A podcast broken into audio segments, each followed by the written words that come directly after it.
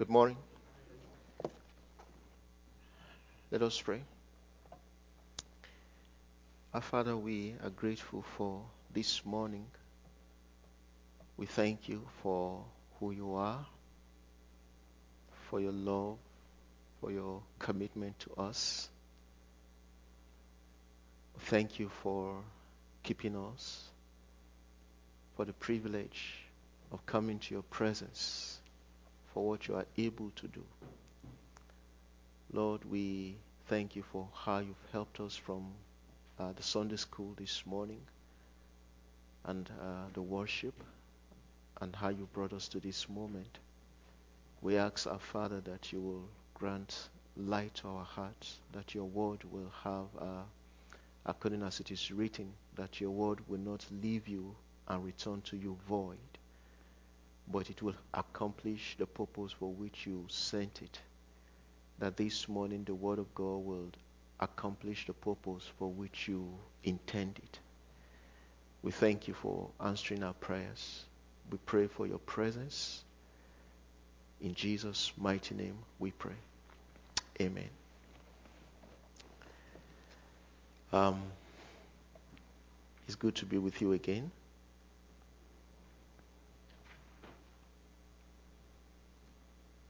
I trust you are doing you are doing well. yeah, there's there's so many reasons why people are in different forms of distress these days. Uh, so many reasons. But the Bible says that blessed is the man whose God is the Lord. Hmm? It says, if only in this world we have hope, then we are of all men most miserable if our hope ends here. Hmm? If we don't have hope beyond this place, he says we are of all men, all men. And you wonder why did he say of all men? You see, the reason is that you have left the way of the world. Okay? Had you pursued that path, probably you might be wicked, but you would have attained what wicked people attain, isn't it? If you had pursued that path, you might have done a lot of evil things, but your evil probably would have reaped you some reward. But you decided you were not going to, you won't go that way. You wanted to go the way of the Lord. If after making that decision, you do not get what God promised you, the Bible then says you are of all men most miserable. You see, because you have lost at both ends. Right? You didn't gain here, you didn't gain here. But I trust God that we don't have such misery, that we have hope beyond this place. That whereas a lot of people are bothered about what will happen from the very small issues of the challenges of our own life to what you might consider the grand issues. Is China going to invade Taiwan? and if China invades Taiwan, will the US intervene? Are we going into another war? Hmm? From the very minute issues to those grand issues that bother people, the Bible says, Blessed is the man whose God is the Lord. I know as we were singing, one of the stanzas says that even that this whole world will melt like the snow, isn't it? It will. It will. But that God is forever ours. Our inheritance is the Lord. Once Abraham was really, really conflicted, God had made him great promises. God promised Abraham, if you look at the story of Abraham, in fact, God promised him that he was going to inherit the land, that he would bless him, he will multiply his seed. All right? Abraham took to that promise and left home. Here he was, 100 years, nothing seemed to be happening. And in Genesis chapter 17, God came to him and said, Abraham, I am your shield and your exceeding great reward. And in response to that, Abraham said to the Lord, What will you give me? Seeing that I have no child, and this Eliezer, this servant, is going to inherit me. With man, there is always the question of, What will you give me? What will you give me? But God was trying to turn his attention to say, Abraham, I myself, I am your reward. Hmm? I myself, not a child, not anything you can have, not anything you can see. I myself, the Almighty God, I am your reward. I am your inheritance. Hmm? And you know that of all that anyone can inherit, to inherit God is the greatest, isn't it? You never lose that. It never rots away. It will never fail. Any other inheritance will fail. So, in your life, whether you are concerned about the challenges that you face as an individual, or you worry about the world, which I will encourage you not to worry about, hmm? The Bible says, Blessed is the man whose God is the Lord. Hmm? Our God is not somebody we are not sure of. It's not the God of the Hindu. They can't make up their mind which, he, which it is. They have thousands of them. Ours is not like that. There is a definiteness about it.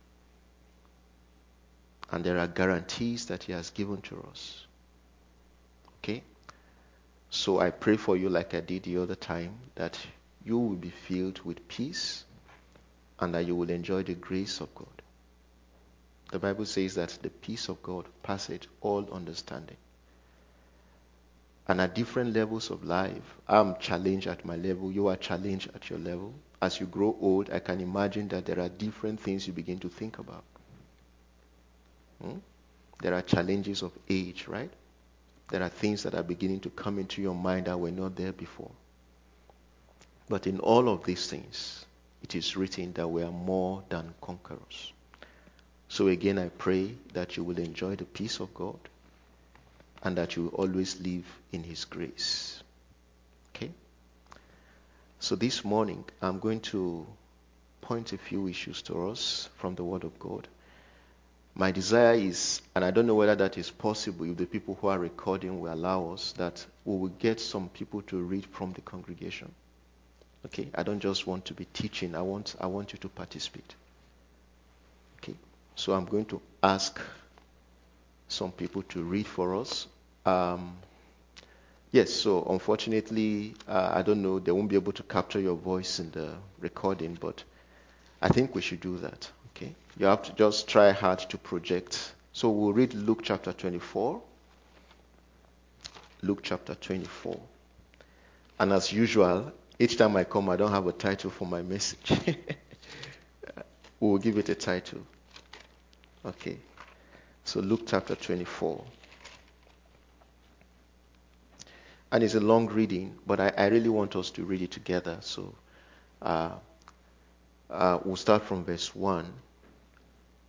Um, so I will have someone on this side uh, read from verse 1 to 12. Then on the on this side of the auditorium, read from verse 13 to um, let's say 13 to 20. Then I will finish. So can we have someone read from verse 1 to 12 for us? As loud as possible as you can. Luke chapter 24 from verse 1 to verse 12. From here. All right, sir? Oh, yeah, we're listening. But on the first day of the week, at early dawn, they went to the tomb, taking the spices they had prepared. And they found the stone rolled away from the tomb. But when they went in, they did not find the body of the Lord Jesus. While they were perplexed about this, behold, two men stood by them in dazzling apparel. And as they were frightened and bowed their faces to the ground, the men said to them, Why do you seek the living among the dead? He is not here, but has risen. Remember how he told you while he was still in Galilee that the Son of Man must be delivered into the hands of sinful men and be crucified, and on the third day rise. And they remembered his words. And returning from the tomb, they told all these things to the eleven and to all the rest. Now it was Mary Magdalene and Joanna and Mary, the mother of James, and the other women with them who told these things to the apostles. But these words seemed to them an idle tale, and they did not believe them. But Peter rose and ran to the tomb, stooping and looking in. He saw the linen clothes by them by themselves, and he went home marveling at what had happened. Thank you. So we start from verse 13 on this side, 13 to 20. All right.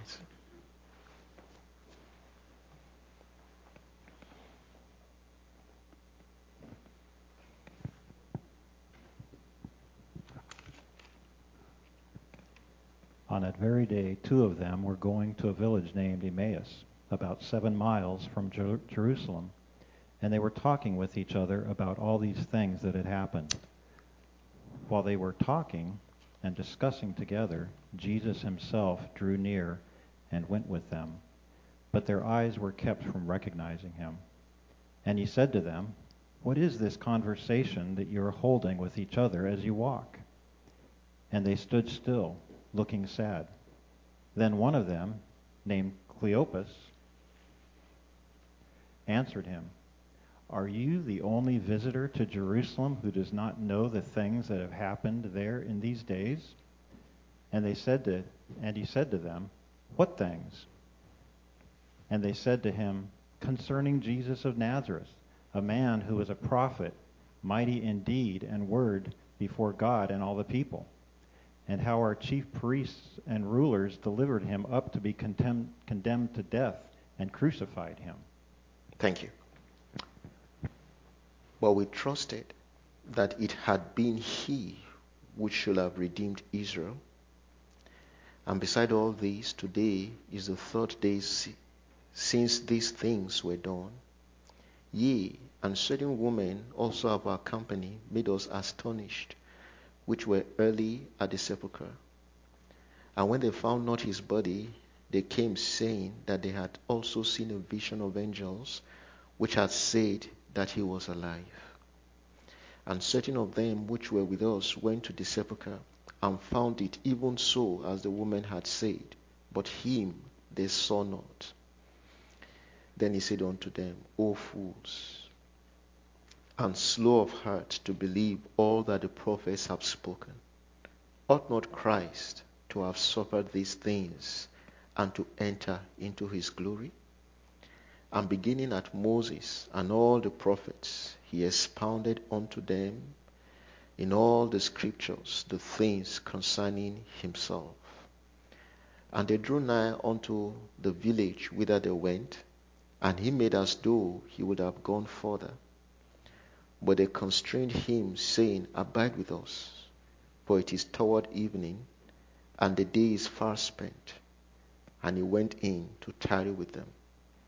And it came to pass, as he sat at meat with them, he took bread and blessed it, and brake and gave to them. And their eyes were opened, and they knew him, and he vanished out of their sight.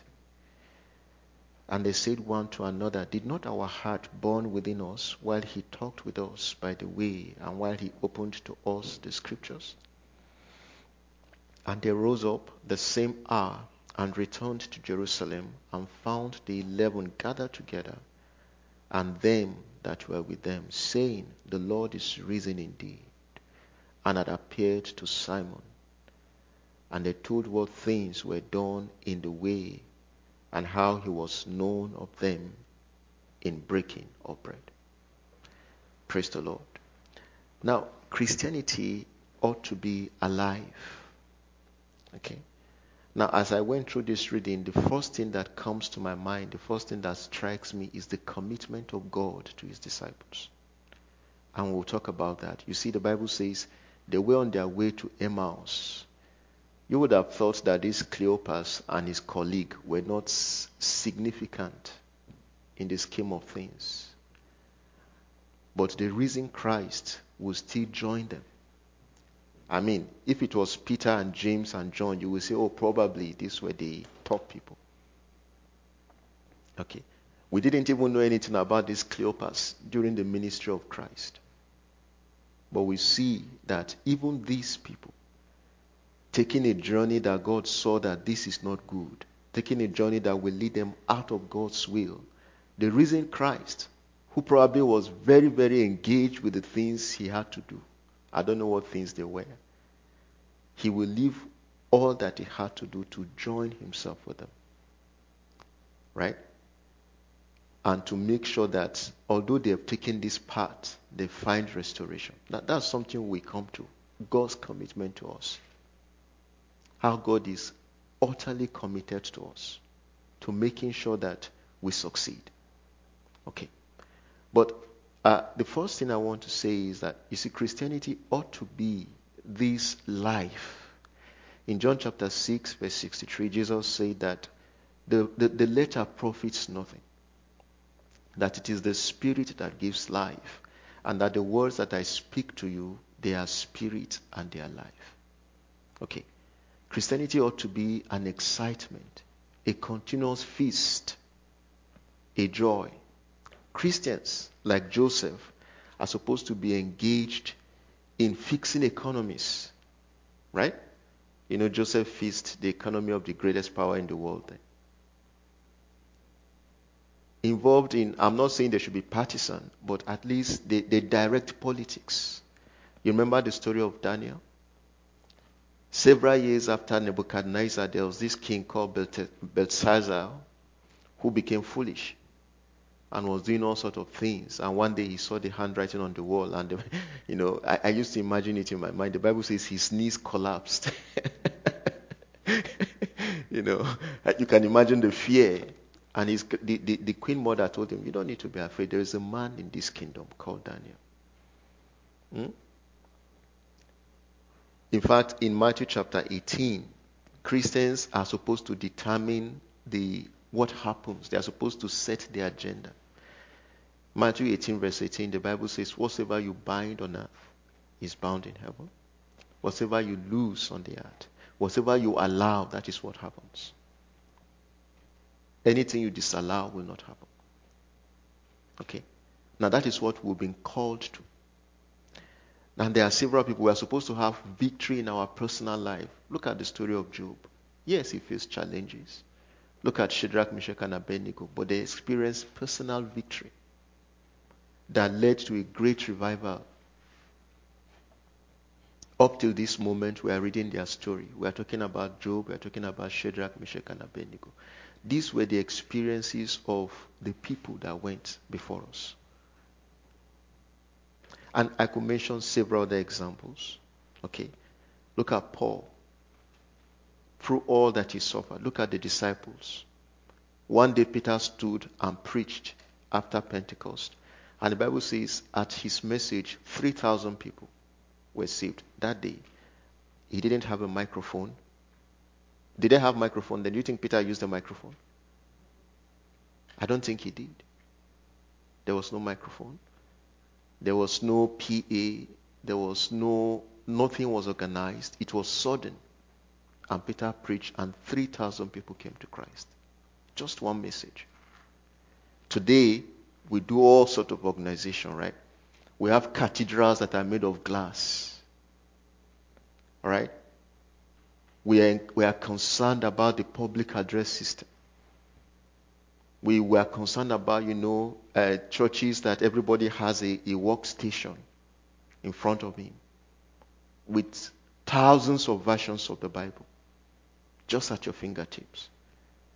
But you see that the result we are getting doesn't compare with people who will just preach without a microphone, without any organization. There were no ushers in the meeting, no protocol officers. Right? There were no all these categories of pastors that we have we are, we are, we are claiming today. Youth pastor, children pastor, music pastor, protocol pastor. Nothing. And this man stood and 3,000 people. It was like that. That was that is our heritage, isn't it? These were the people who hand, handed over the faith to us. But what is our situation today? You know, uh, one thing that surprised me about the advanced economies like yours is that you can buy something and return it. Where I come from, when you buy something, you're stuck with it. you know, you buy something, you say, oh, this is not what I expected. Well, bad luck. There's nothing you can do. But here, I mean, I got a jacket. I, I didn't like what I saw when I got home. I took it back. They gladly accepted it. Then, when it was time to try it, I said, Oh, this is a little bit bigger than me. I took it back again. They accepted it. I was like, Wow, this is great.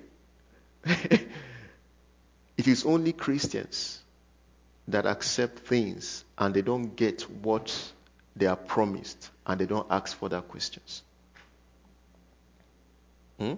When you came to Christ, there were promises He made to you. Haven't lived in Him for these many years and you have not gotten those promises.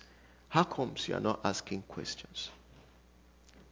You remember there was a man who was asking such questions, Gideon, in the Bible. When the angel appeared to him, he says, Where are the miracles that our fathers told us about? The angel said to him, Oh, you mighty man of valor. If I was mighty, what, what am I doing here threshing wheat? Right? We have a heritage. What is it that has made our God to look as if he is very, very weak? What is it that has made our God to look as if to say we have to campaign for someone if we have to bring a change? As if to say our God is limited by politics. What is it? Hmm? That has made our experience to look more academic. If you didn't get value for what you bought, shouldn't you question it? Should you not question it? If, as Christians, our lives are not changing as the Word of God promised, should we not ask questions? Should we not say, Why am I like this? You know, there was another woman in the Bible, uh, the wife of, um, I think, Jacob. No, no, no, Isaac. Yes, the mother of Jacob. The, she was barren. She was barren. And the Bible says the husband prayed, and then she conceived. And she had these great promises but the Bible says the children were battling within her. And she asked a question. She said, If it was this, if it is great, all the, if, if it is all these things that God has promised me, why am I like this? What is happening? And what I want to bring to your attention, what I want to begin to make you to think about is that question Why am I like this? Why am I like this in spite of the great promises, in spite of this, the claim that I'm connected to the Almighty God? Right? Why am I defeated? I'm not saying you are. Why can't I overcome sin? Why am I not experiencing victory? Why am I not able to bring about change, at least in my sphere of influence? That is what I want you to begin to think about.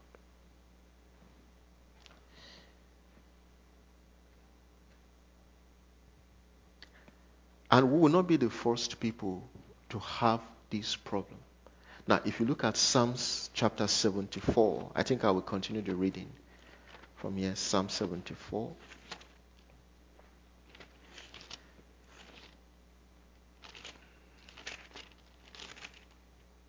Verse 9, it says, We see not our signs.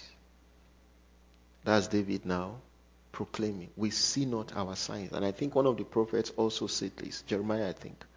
We see not our signs. There are things that we are supposed to see, there are things about us. There are things about the church. There is an impact. You know, when the church started, you could paint them as evil, but you cannot neglect them. Right? You could see all manner of things about Peter and James and John and those people, but you definitely cannot neglect them. They had great impact. You know, I was looking at a video of, I think, Kensington, Philadelphia, the other day. And on the streets, on the streets, there were people drugged Oh my God. The whole place was messed up. People who couldn't, they, they could not even, they couldn't stand straight. Waving like trees. Human beings. creatures of God. And you will think that the church has been in this city for years. Hmm? I'm told that maybe 30% or maybe 30 million American youth use drugs. And you might be sitting thinking that it is government that is going to solve that problem. You might be thinking that, yes, why is the government not doing anything? Why are they not blocking the southern border? All these drugs are coming in from the southern border. You are becoming a politician. Does it concern you that the church has been in this nation for years and we degenerated to where we are? Does it bother you? That we have no longer, we don't have any impact on our environment. What church is it? What is the use of the church on the earth if we cannot influence our environment? What has made us to seem very, very important? And I'm sorry if this disturbs you. You know, because I know that people like to have their peace. People don't like being disturbed. And that is the reason they don't make anything. There was a community like that. The Bible called them Laish in the book of Judges. The children of, um, the, it was a tribe of Daniel, I think. Several years after they had settled in the promised land, the Bible says they had not gotten their own inheritance. So they were seeking for an inheritance. And then they found a people who, according to them, were affiliated to no one, and nobody was affiliated to them. They were, they were at ease. And that was how they were conquered. If you remember the story. Hmm? These people were just at ease. And I know that people like to be at ease. But you see, we have not been called to be at ease. One of the things that has made us impotent is the desire to be at ease, to live an easy life, to enjoy ourselves, to have everything at our beck and call, to have no trouble whatsoever. Nothing is agitating you. That's the reason we lost the battle. There is no man, and I don't think there's any country more experienced than yours. There is no man that is in a war that lives at ease. I don't think whether there is. I don't know whether there are ex-servicemen here to, to, to, to tell us. Oh, they, they, there are. Whether if you are at war, you are at ease. I don't think there's anything like that. It is the fact that we lost sight that the church is at war that brought us to this level where we no longer has we no longer have any influence and our God seems as though he cannot change anything.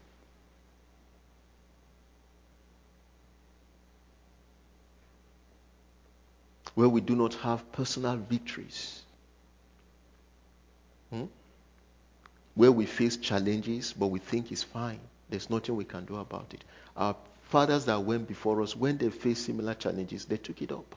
In fact, there was someone who was told he was going to die, and he said, No, I'm not going to die. You know Hezekiah? He said, I'm not going to die. Whether that was right or not is not what I'm talking about. But he said, I wasn't going to die. Did he die?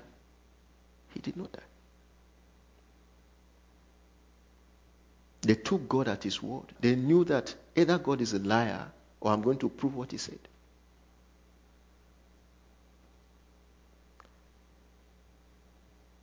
They were concerned for the lives of the people around them.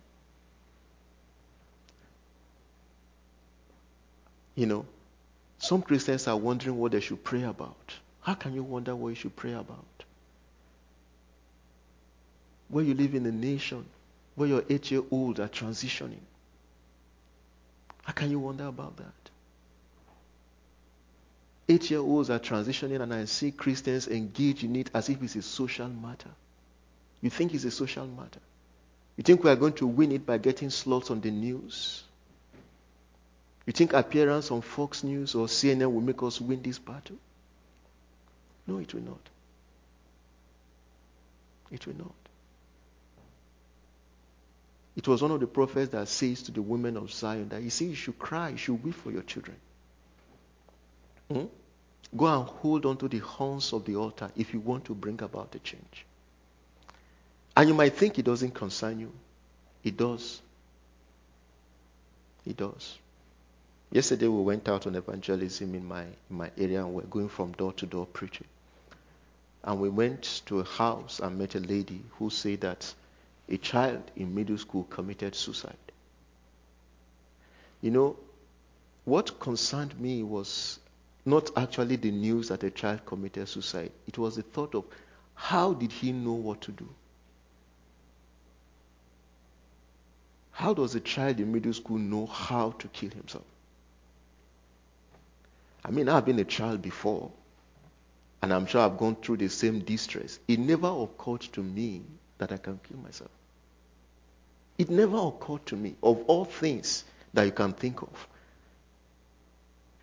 But now a child of middle school knows how to kill himself. And my colleagues say, well, it's social media. And we have the church. The Bible says, you are the light of the world. You are the salt of the world. Isn't it? I don't want you to think that there is solution coming from anywhere else. And I don't want you to think that engaging in it as a social matter is going to bring a solution. Hmm? Some trust in horses, some trust in chariots, isn't it? But we will trust in the name of the Lord our God. And our battles are to be fought on our knees. And I'm not talking first of all about the grand issues, but about your own personal life, your personal experience, the battles that you face as an individual. You are to win those battles on your knees. And if God's promises are not true, then let's close our Bibles and go home. There's no point to it. Hmm? If it is not true that if we ask God, He can give us the Gentiles for our inheritance, if it is not true that as a church here, and we begin to pursue it and ask God that we can conquer this area, there's no point to it. There's no point to it. But I think it is true. And that's the reason we are here. That if we do the work, if we take God at His word, that we experience the promises He has made to us. Again, I'm insisting that first of all, it's in your own personal life. And I believe probably some of you are agitated, and that is exactly what I want to do. I want to trouble you. Hmm? I want you to be troubled. I want to, if possible, shake you from your position of ease if it is possible. If I do that, I think I would have succeeded. I want you to be agitated. There is no energy source, however great it is, that is not agitated that brings about a change. Do you know that? Huh? You have to agitate it. If you put gas here now, it will remain here. Hmm? But if you bring any source of heat, then you will know that it can do something. And I'm praying that God will give you understanding. That we didn't come here just to be like every other person. That we came here because God was seeking for a means to influence the earth. That even though we became born again and became Christians, God kept us here because He was looking for a means to influence the earth. God wanted to save all the millions of kids who are the, under the influence of drugs. The young people who are confused, thinking that they're in the wrong body. Hmm? God wanted to influence them. That is why He left you here. Hmm? That's why you are here. And if all the story you hear about these people doesn't trouble you, I want it to trouble you. I want it to trouble you. I want you to begin to go to God. You see, prayer is not learned. I've seen all sorts of funny things. They are teaching people how to pray. You see, if, if I were to set you on fire now, let's say we bring gas and I pour it on you and set you on fire, will we define the parameters of your behavior when you're on fire? Do you think we'll do that? We'll say, Oh, Mr. David, we're going to set you on fire. What we want you to do is that as soon as you feel the pain, lift up your hand, scream. Is that what we do? We don't need to do all of that. As soon as you're on fire, you will behave according to the fire. That's how you behave. Nobody has to tell you how to pray. If there's a burden in your heart, you will pray. The reason we are not praying is because there is nothing prompting us to pray. There's no burden there.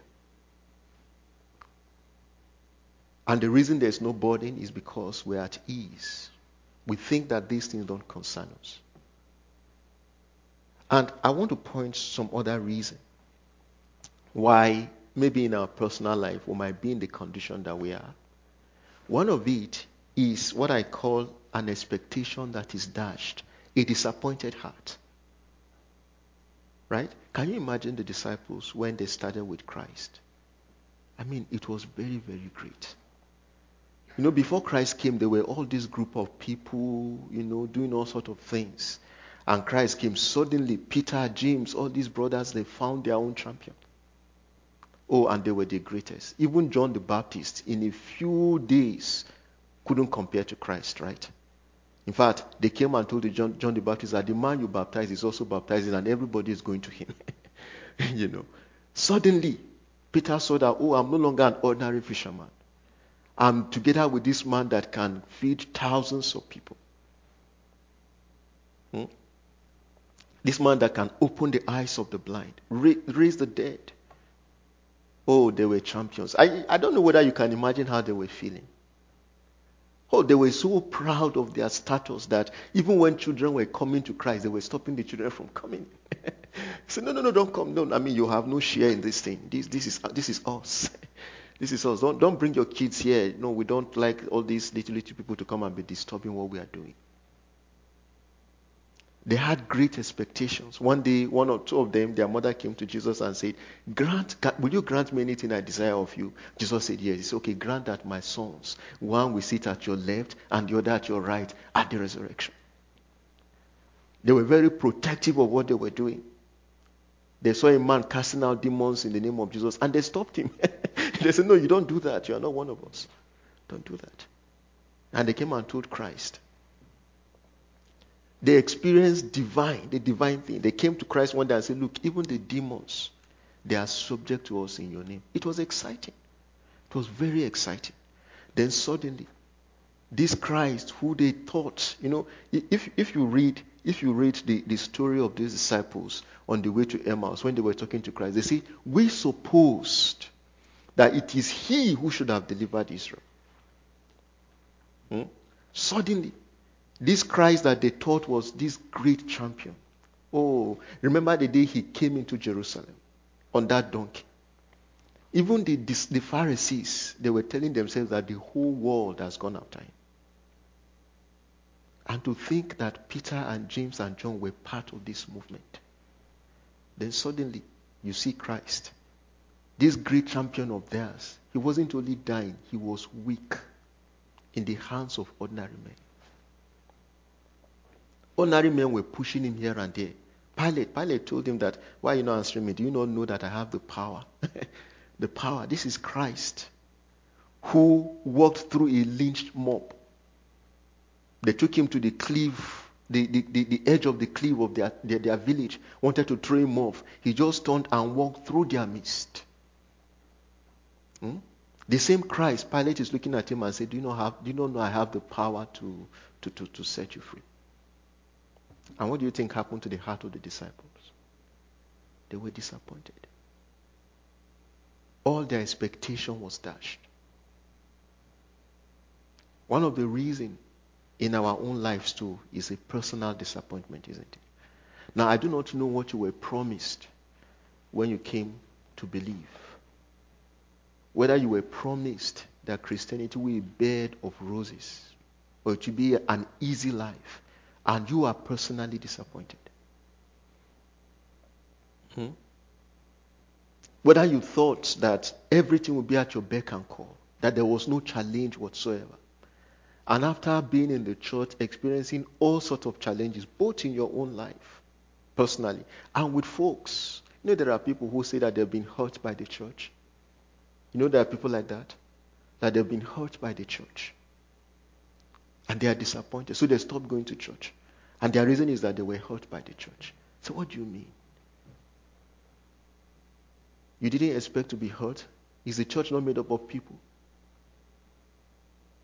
Are there no human beings there? So you would have experienced this personal disappointment, just like the disciples did. They were personally disappointed. And so, what did they do? They said, well, you know, before they went, they took this journey to, the, to Emmaus. Peter himself, who was supposed to be their leader, Bible says one day he came to them and said, if you read the story, he simply said to them, I go, this King James language, I go a fishing. Right? Now, but you know what that meant is that, well, you see, this thing is finished. That was what he was saying. Uh, we followed him, we, we taught all of these great things. Well, we experienced it while it lasted. Uh, but I have a family to care for. Um, I know that he was telling us how we are going to be fishers of men. but as it is now, can any of you fishmen? I can imagine them they say no. So well, let's go and fish what we can fish. Their heart was disappointed. And I know that there are several brethren, Christians, who, who have been disappointed in one way or the other. Some of them, even by the clergy, even by those you trust. Those you thought that, oh, these are men of God. These are people who should, at least to an extent, should be beyond reproach. They were the ones that disappointed you. Hmm? You hear stories, stories, you know, of preachers who were molesting kids in their church. So called preachers.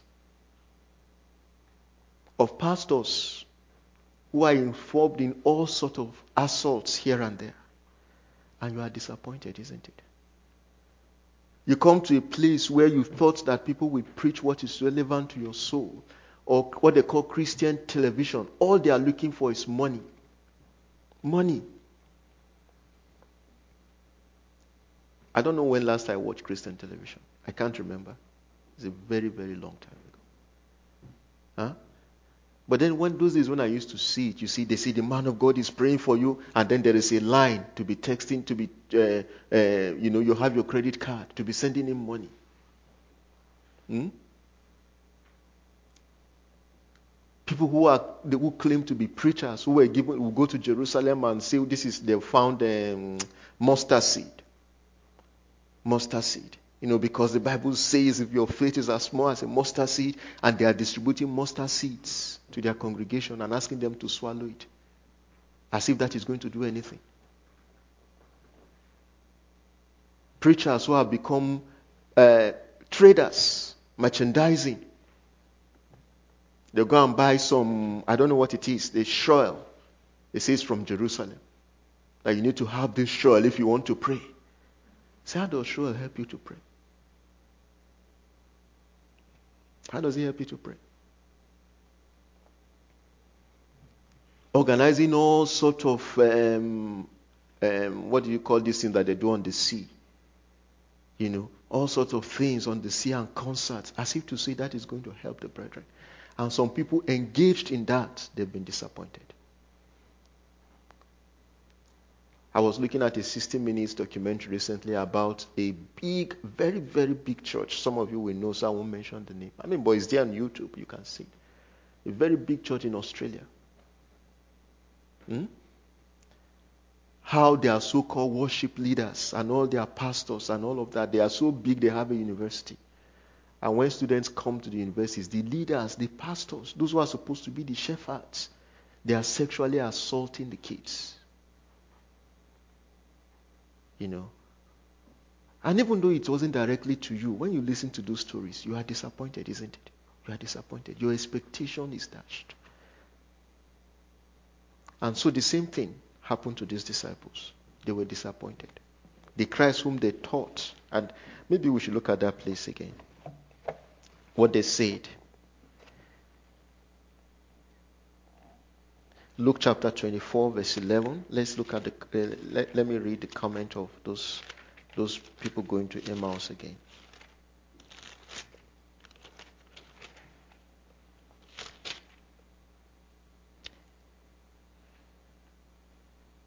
He said, and certain of us. Okay, verse 21. He says, But we trusted that it had been He which should have redeemed Israel. Can you see their disappointment now?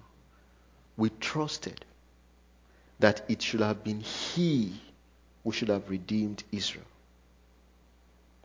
And beside all of this, there are all sorts of stories, you know, on the third day. In fact, one woman went there and said she found the body. In fact, some of us also went there. I mean, all sorts of stories we really don't understand. But we, we, we, we actually trusted. What was it you trusted God for in your own life that you are disappointed about? Hmm? What was it that you hoped for? What was your expectation that didn't come to fruition? That seemed that God, you know, didn't do what you thought he was going to do.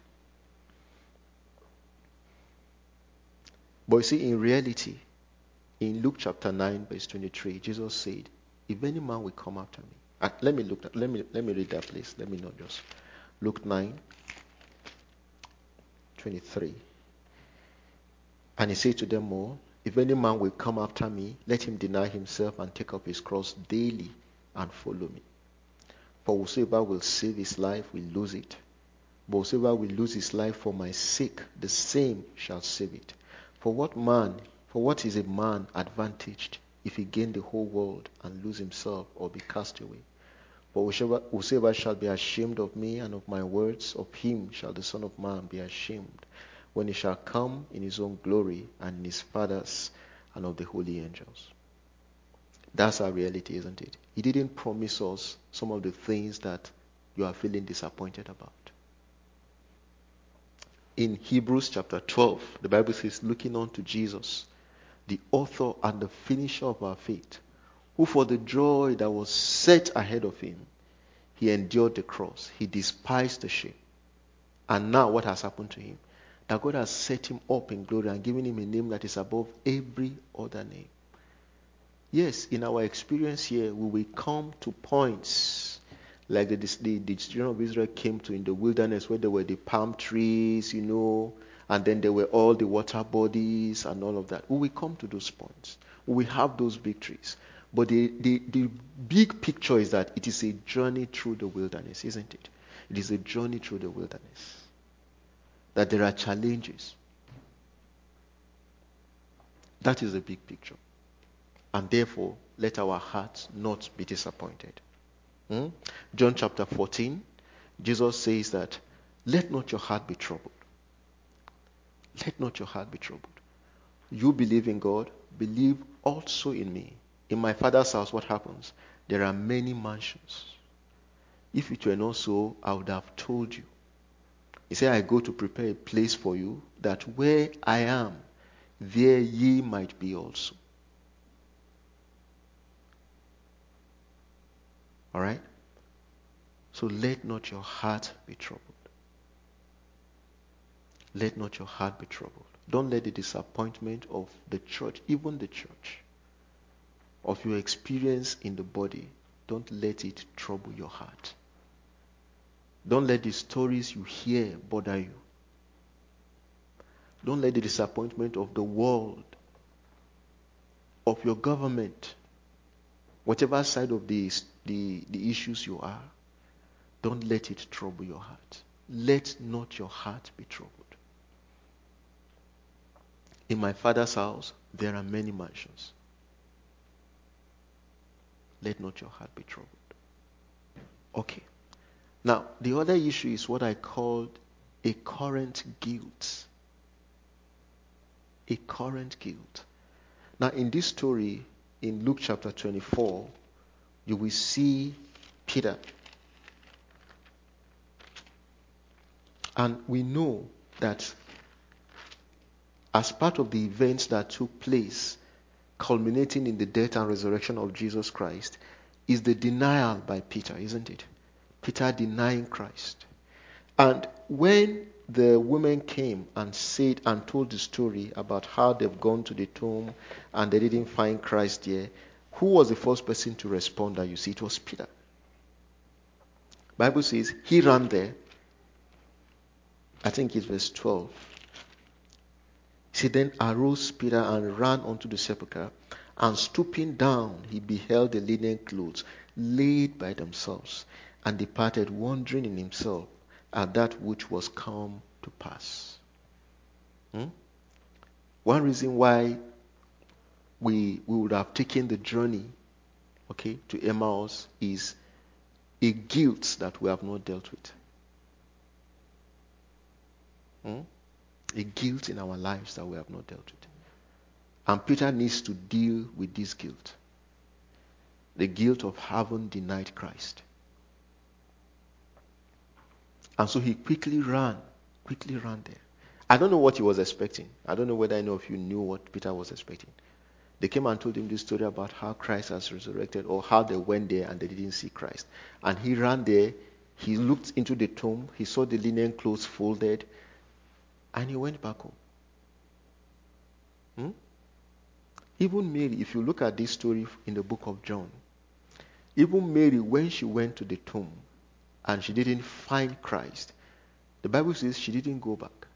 She stood there weeping. And she found a man there. Supposing the man to be the gardener, she approached him and said, Sir, are you the one that has taken my Lord? That if it was you, please, could you give him to me so I will take him home. And that has always interested me. Can you imagine Mary going through Jerusalem with a dead, a dead body on her head? I, I didn't know what she was thinking. But you see, that shows you the difference between someone who doesn't have a guilt he's dealing with. This is Peter, the head of the movement. He went to the tomb. He didn't see Christ. He went back home. But Mary stood there. You see? And you know that her staying there brought about a change, isn't it? I mean, there are all sorts of explanations that people give. I don't know all those fancy things, but I know that whatever Christ was doing, because Mary stayed back and wept, Christ came, isn't it, to attend to her.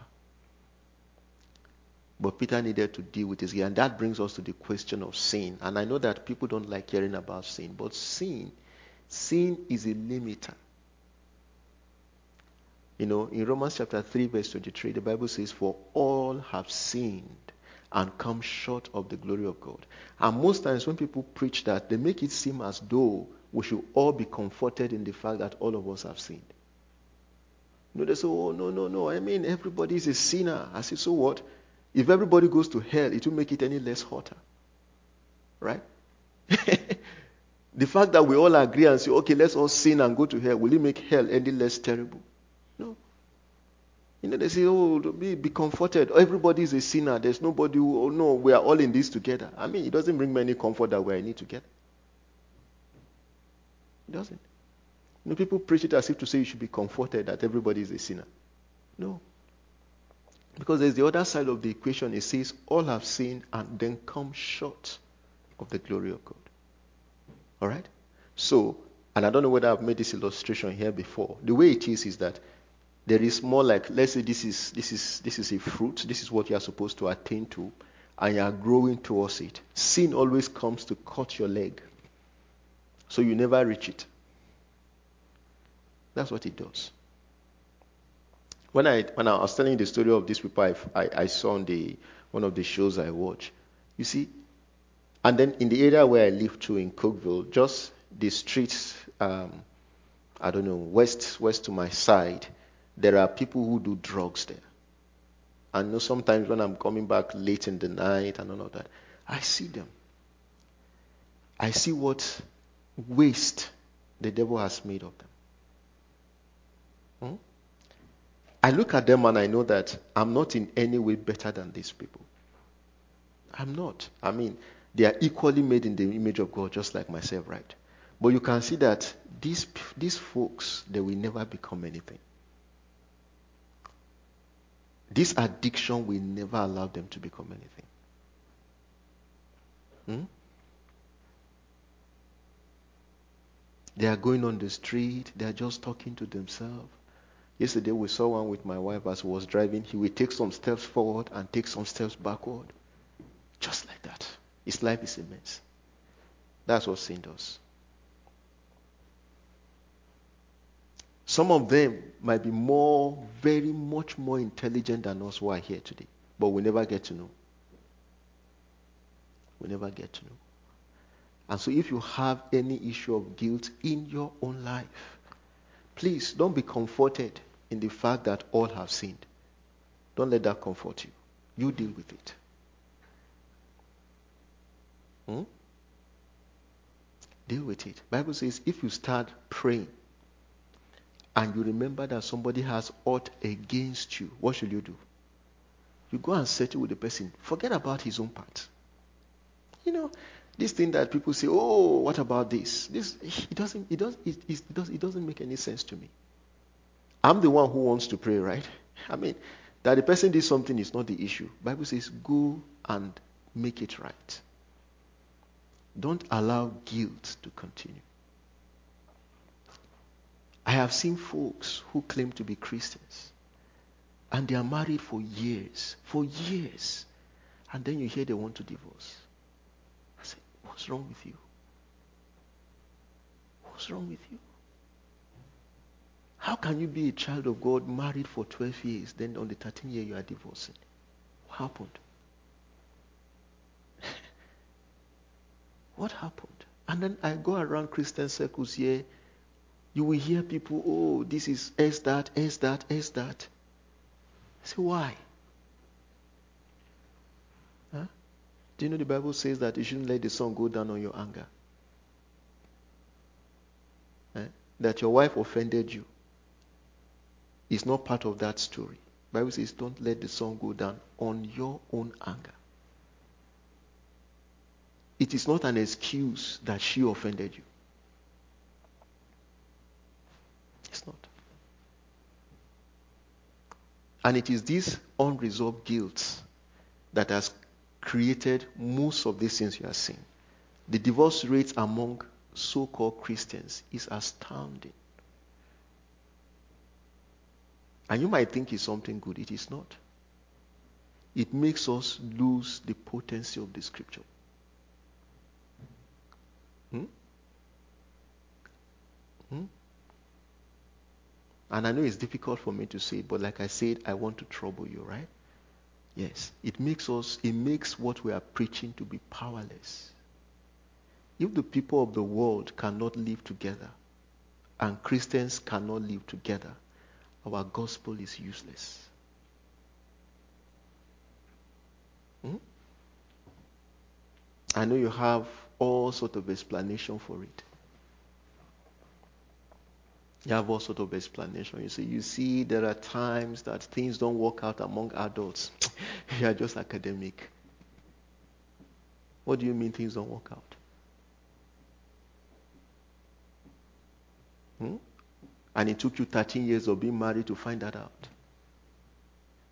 And they say, well, yes, you know, we are divorced, but we want to remain friends. so if you want to remain friends, why not remain friends in the marriage? Why do you have to be divorced to remain friends? Hmm? I'm sorry. I'm sorry. But I have to tell you the truth. It is not a good testimony, the divorce rate among the children of God. It's not a good testimony at all. As a matter of fact, some of you might not realize it, but we really don't have a message. We don't have a message. Hmm? And that is why the people of the world look at us and they are wondering, I mean, what's the difference between me and him? How can you claim that you have Christ in your heart? Whose the Bible says Christ. Paul, Paul talking says that that that we, we are constrained by the love of God. Hmm? And two of you claim that you have experienced the love of God and you cannot live together and you have a theory to explain it. No, I don't. I will never understand that. I will never understand that. Unresolved guilt. If we have done what we should have done, if we didn't let the sun go down on our anger, if we had said sorry, If we have tried to always resolve the guilt, we won't get to where we are. We won't get to where we are. So Peter carried his own. Hmm? And you see, this Mary is not any better than Peter. It was from her that Jesus casted out seven demons, isn't it? She's not any better. But she just resolved it. Look at Saul. Look at David. Saul. Saul was, what did Saul do? Bible said, God said to him, go and destroy the Amalekites. He said, yes, sir. He went and became arrogant somewhere, right? Like all politicians do. And he refused to destroy everybody, right? He saw somebody, whatever he was looking for, alliances, whatever he was looking for, he didn't kill him. And then someone came to him and said, What is it you have done? What should he have done? I'm sorry. I'm sorry, I did wrong. Actually, I got arrogant. See, if you look at it seriously, this is what I was thinking, but I'm sorry, right? What did Saul do? He said, He told Samuel, He said, Look, honor me before the people. That was his downfall. It wasn't even what he did. Compared to David, David did worse. I hope you know that the lady David slept with was his granddaughter. It was his granddaughter's age. Ahithophel, who was David's counselor, was the grand, he, was the, uh, related to the grandfather of Uriah, who was the wife of Bathsheba. Right? In fact, that was the grudge that Ahithophel has against David. That was, that's why part of the reason he joined the rebellion. Okay? Now, so that was how terrible. Not only did he sleep with that woman, he killed the husband. And not only did he kill the husband, if he had killed the husband by himself, it was different. He used the hands of the enemies of God to kill that man. Hmm? And so Nathan showed up and said, This is what you have done. Did David seek honor? He did not. He was in his palace. Bible says he fell on his knees in repentance. And that was what made the difference between David and Saul. He resolved that guilt. Hmm? He resolved it. Don't let sin linger in your life. Don't let anger, don't let animosity, whatever it is, resolve it. Okay. Resolve whatever it is. David resolved his, Saul couldn't. And one day, God said to Saul, God speaking to Samuel and said, I have rejected Saul. And prayers cannot solve this matter. I have just rejected him. Hmm? So let's resolve the issues of sin. Let's resolve the issues of addiction. Let's not excuse it. Let's not excuse it. I know that in this place, people like giving statistics. I know sometimes when I'm driving, I listen to this uh, King of Kings radio. They give a lot of statistics. You know, they say they are doing all this. Is it pure research they call it? you know, so well, all these things are statistics. You know that oh, 25% of youth say this, this, this. 35% of I don't, I don't know why they bother themselves with these things. Hmm? They say the church. This is what the church says, and I'm asking, who is the church? How many of you knows who the church is? Do you know the church? Nobody knows the church. I hope you know that. It's only God that knows the church. The church is not the people who are attending services. Hmm? But I digress. So resolve it. Resolve every issue. Don't allow it to don't don't bother yourself with all these statistics. Don't compare yourself with them. So okay, if 25% of uh, 25% of young uh, people in the church are addicted to pornography, well, I'm doing well. Don't think like that. Don't think like that. Huh? Let, don't get comfort in the 25% who are addicted to something that is evil. Because for you as an individual, that thing is going to make sure you don't enter God's glory for you. Okay? So resolve it. The other thing I want to talk about, you know, one thing that I find very, very interesting and I love so much about each time I come here is that I actually don't have an idea what time is the closing time for service.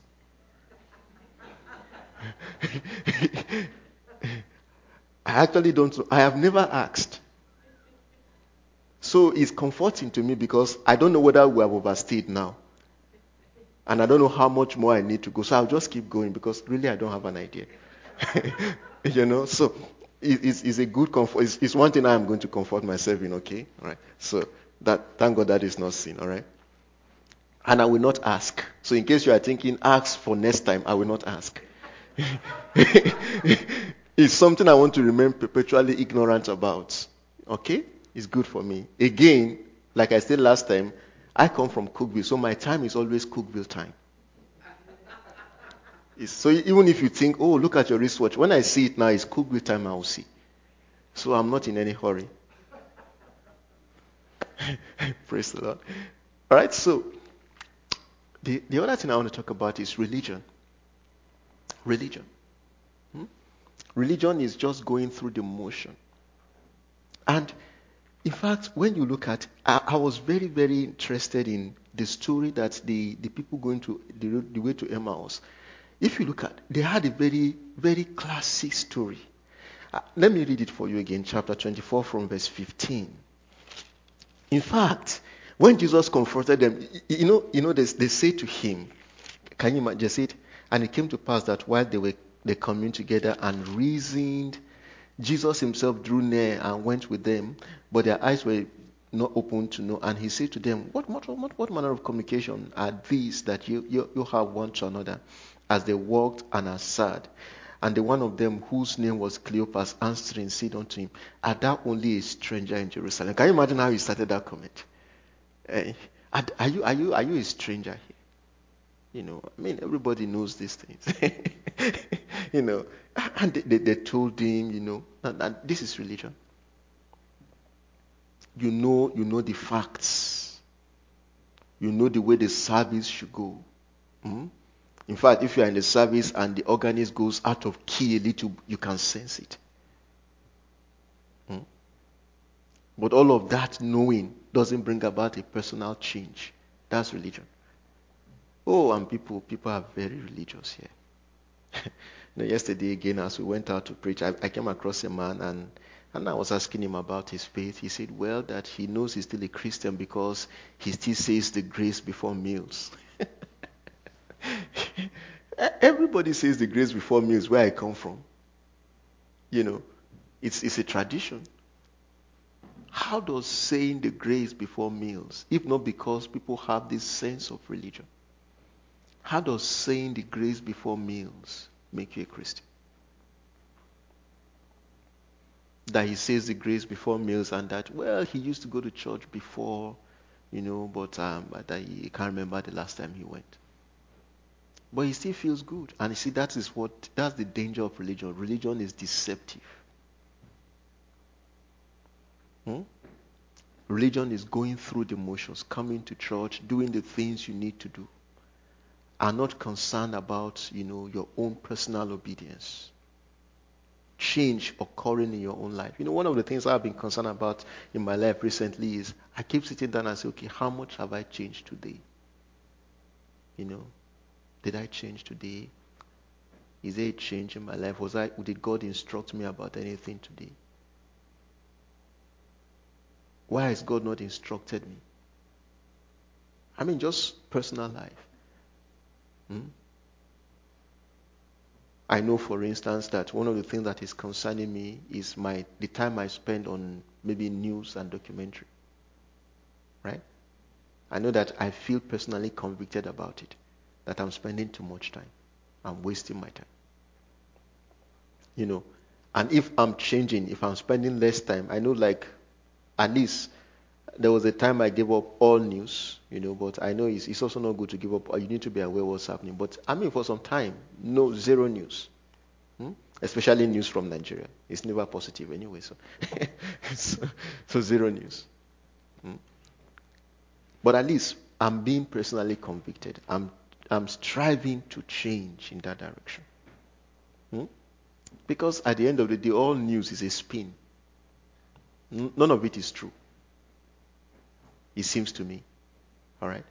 But you can listen to it anyway and form your own judgment. But all of it has a spin. All of it has a spin. So I keep wondering, why do I spend hours? I know I don't. You know, the thing is that I don't watch television, right? So it's not as if to say I sit down for one hour listening to news. But I saw. I, I I used to go to YouTube to get my news. Okay, small small clips of news. You know, Tucker Carlson, uh, Daily Wire. I, I look at these small small news. Oh, this person said this. This person said this. When I add up the time, it's massive. But when I'm looking at just a 15 minutes, it's oh, I mean, this is just 15 minutes. Okay. And I know that the, the Holy Spirit has been convicting me about it. You can't waste your time like this. Okay? So, religion, religion makes you to just go through the motion. There's no change. You are just doing what you need to do. You are giving offering, you are coming to church, are in the choir, and, you are not concerned whether there is a change in your own life. And so, this is the same thing that these men were doing here telling Jesus, giving him all the details. And there were the sons of the prophets in the days of Elijah, when Elijah was to be taken up and Elisha was going with him.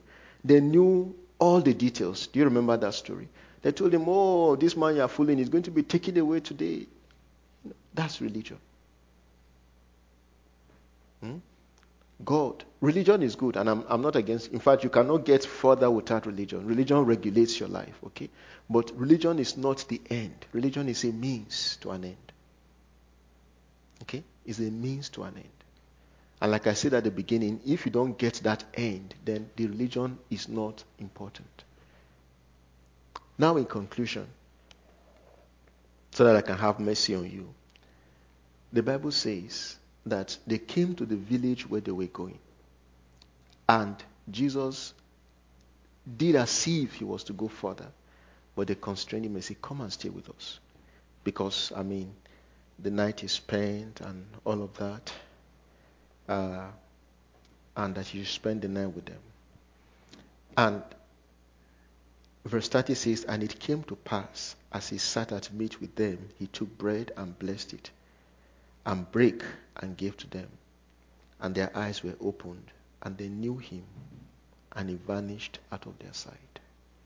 And for me, this is the point of change. This is the point I'm praying to come to.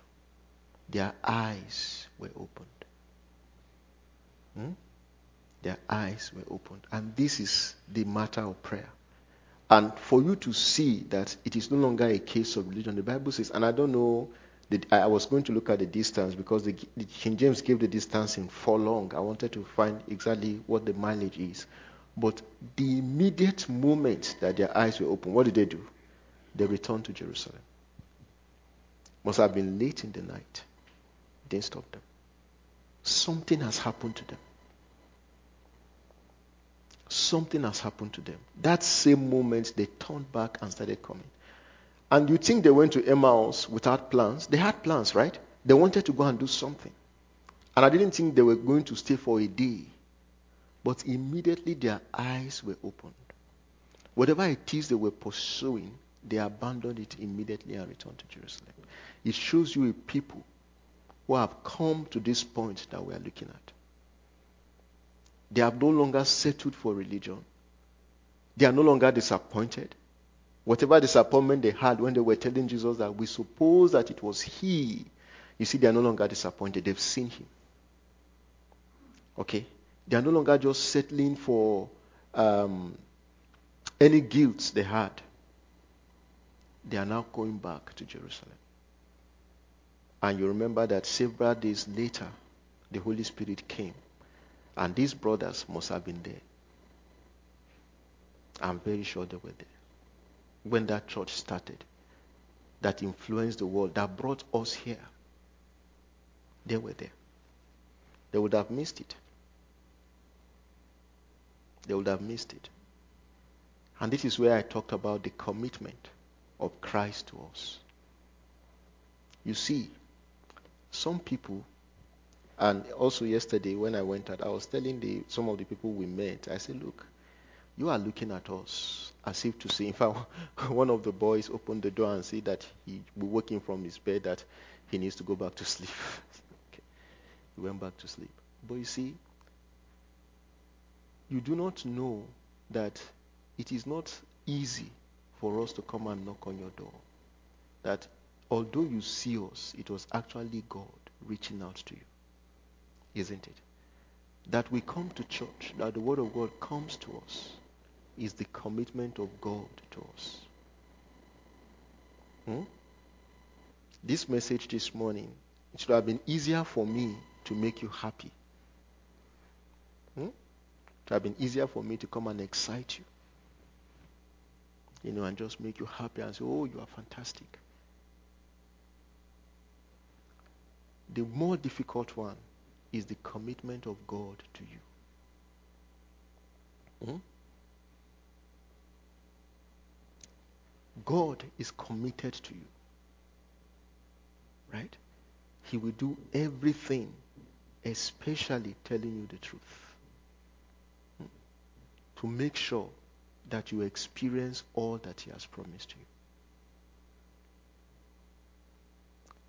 To make sure that our lives, I mean, we might not be the great. In fact, I remember when I was in college, I used to be very ambitious then.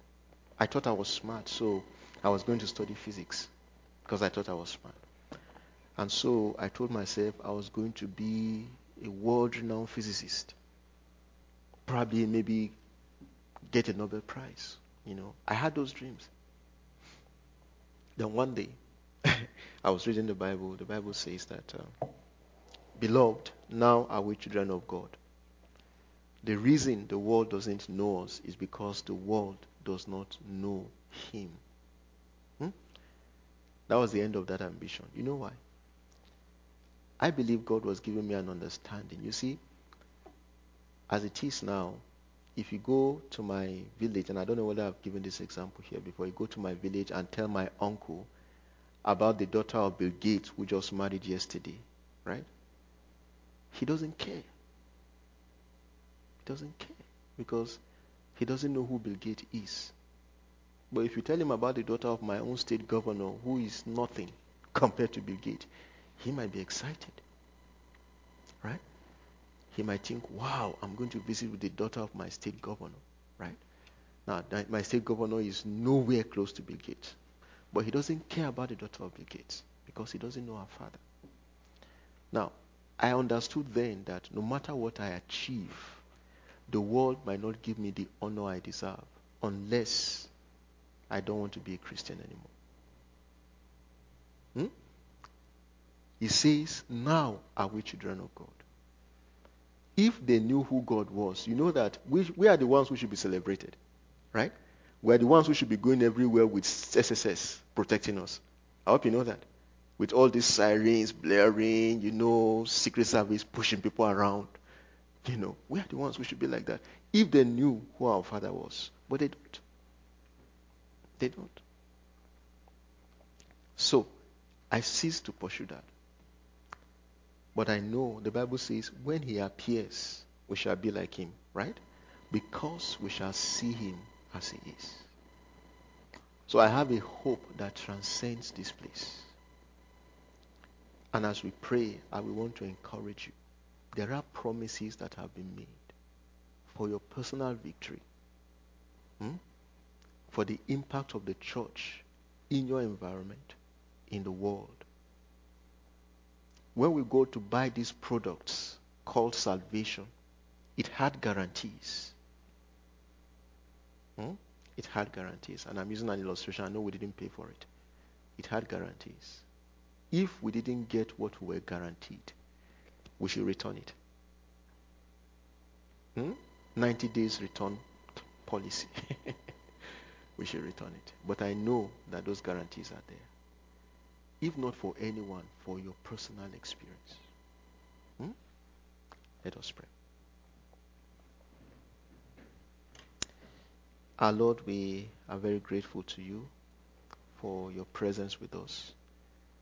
We thank you because of the Holy Spirit that will expound these words to our heart and grant us clarity. Uh, we know that by strength shall no man prevail. So, Lord, we apply to you today for strength, for grace, that wherever we are at, Lord, we will not remain there. That we begin to stir our hearts to move, O oh God, that the issues that have plagued us for long, that seems unresolvable, that Lord, you will cause us to begin to, to bring these issues to the fore, to seek a, resol- a resolution because you promised us. Whatever it is, Lord, we pray that we'll begin to experience victories in our life. That will not just be religious, will be people, oh God, who indeed we are salt to the world, we are light to the world. Anywhere we go, we carry the aroma of Christ. Our Lord, we trust you for this church, for your purpose for it, for your future for it. And Lord, we continue to hold on to you, Lord, that you will bring to pass, O God, that which you have intended. And you will help us, O God, to align our heart with whatever it is that is your will. And so we thank you, Lord, for being in our midst and for helping us today. In Jesus' name we pray. Amen.